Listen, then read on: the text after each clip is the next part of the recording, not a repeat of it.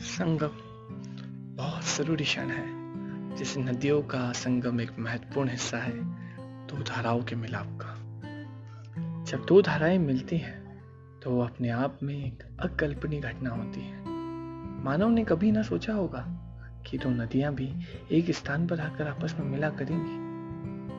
जब मानव दो नदियों को मिलाप करते हुए देखता है, तब वह क्षण बहुत अद्भुत व अद्वितीय होता है। पूरी जोरों से बहती हुई नदियाँ व किस चट्टान के किनारे पर खड़े होकर नदियों के होते संगम को देखना वास्तविक शांति का अनुभव देता है। असीम शांति आत्मा के अंदर तैरती है। कल कल करती दो नदियों की आवाज़ एक कान से दूसरे कान तक उनसे निकलने वाली ध्वनियों की गोते लगाती है। मानो, वो मानव को इस शांति की ओर पुकार कर रही हो। उसके पैरों के ठीक नीचे बहती ये नदियाँ।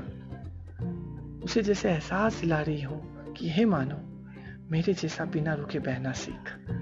सीख कि मैं किसी दूसरी दिशा से आते हुई, एक अनजान भाव भाव में तैरती हुई, बहती हुई नदियों से मिलाप करने जा रही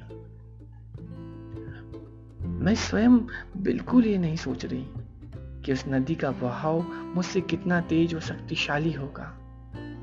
मैं ये बिल्कुल ध्यान में नहीं ला रही कि उस नदी का वेग मेरी तेज धारा को काट कर अलग थलग कर देगा। क्योंकि मैं स्वयं नदी होकर ये क्यों सोचूं? सोचना तो बुझ दिलों का काम है, बेतुकों का काम है। मैं तो इतना जानती हूँ कि जैसे मैं एक विशाल का बहती हुई नदी हूँ, वैसे ही सामने से आती हुई वो होगी। हाँ सच है, एक छोर पर, एक निश्चित दूरी पर जाकर हम दोनों आपस में टकराएँगे। एक दूसरे से हमारी धाराएँ उलझेंगी।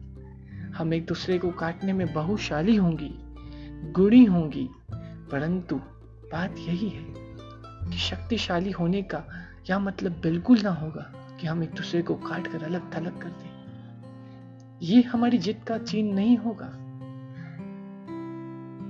ना ही इससे कोई नई चेतना को आरंभ मिलेगा। परस्पर इसे फूल समझा जा सकता है। इसका एक मुख्य कारण यह है। कि क्या कभी किसी मानव को, पहाड़ों को काटकर, आने वाली नदियों को देखने जाते हुए देखा है? क्या कभी मानव ने मिट्टी को काटते हुए नदियों को देखा है?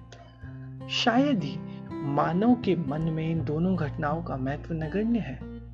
इसलिए वहाँ भीड़ बन पाना असंभव है।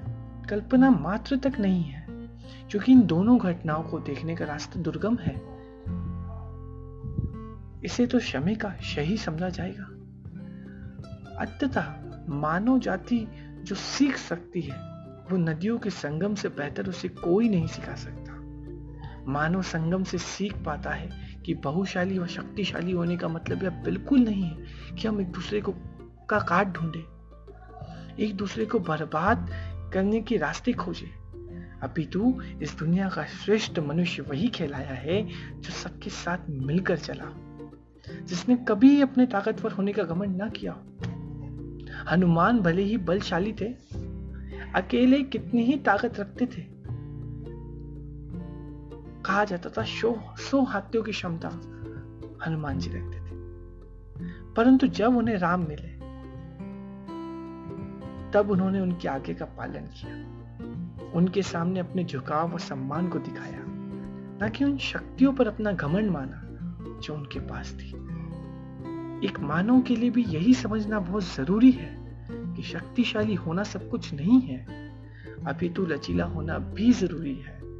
वरना कसावट भरा शरीर जल झुकने नहीं देता है और जो दूसरों के आगे झुकना नहीं जानता, जो इस मिलन को नहीं समझता, वो दो नदियों के संगम से भी पूर्ण जीवन भर अपरिचित ही रहेगा। धन्यवाद।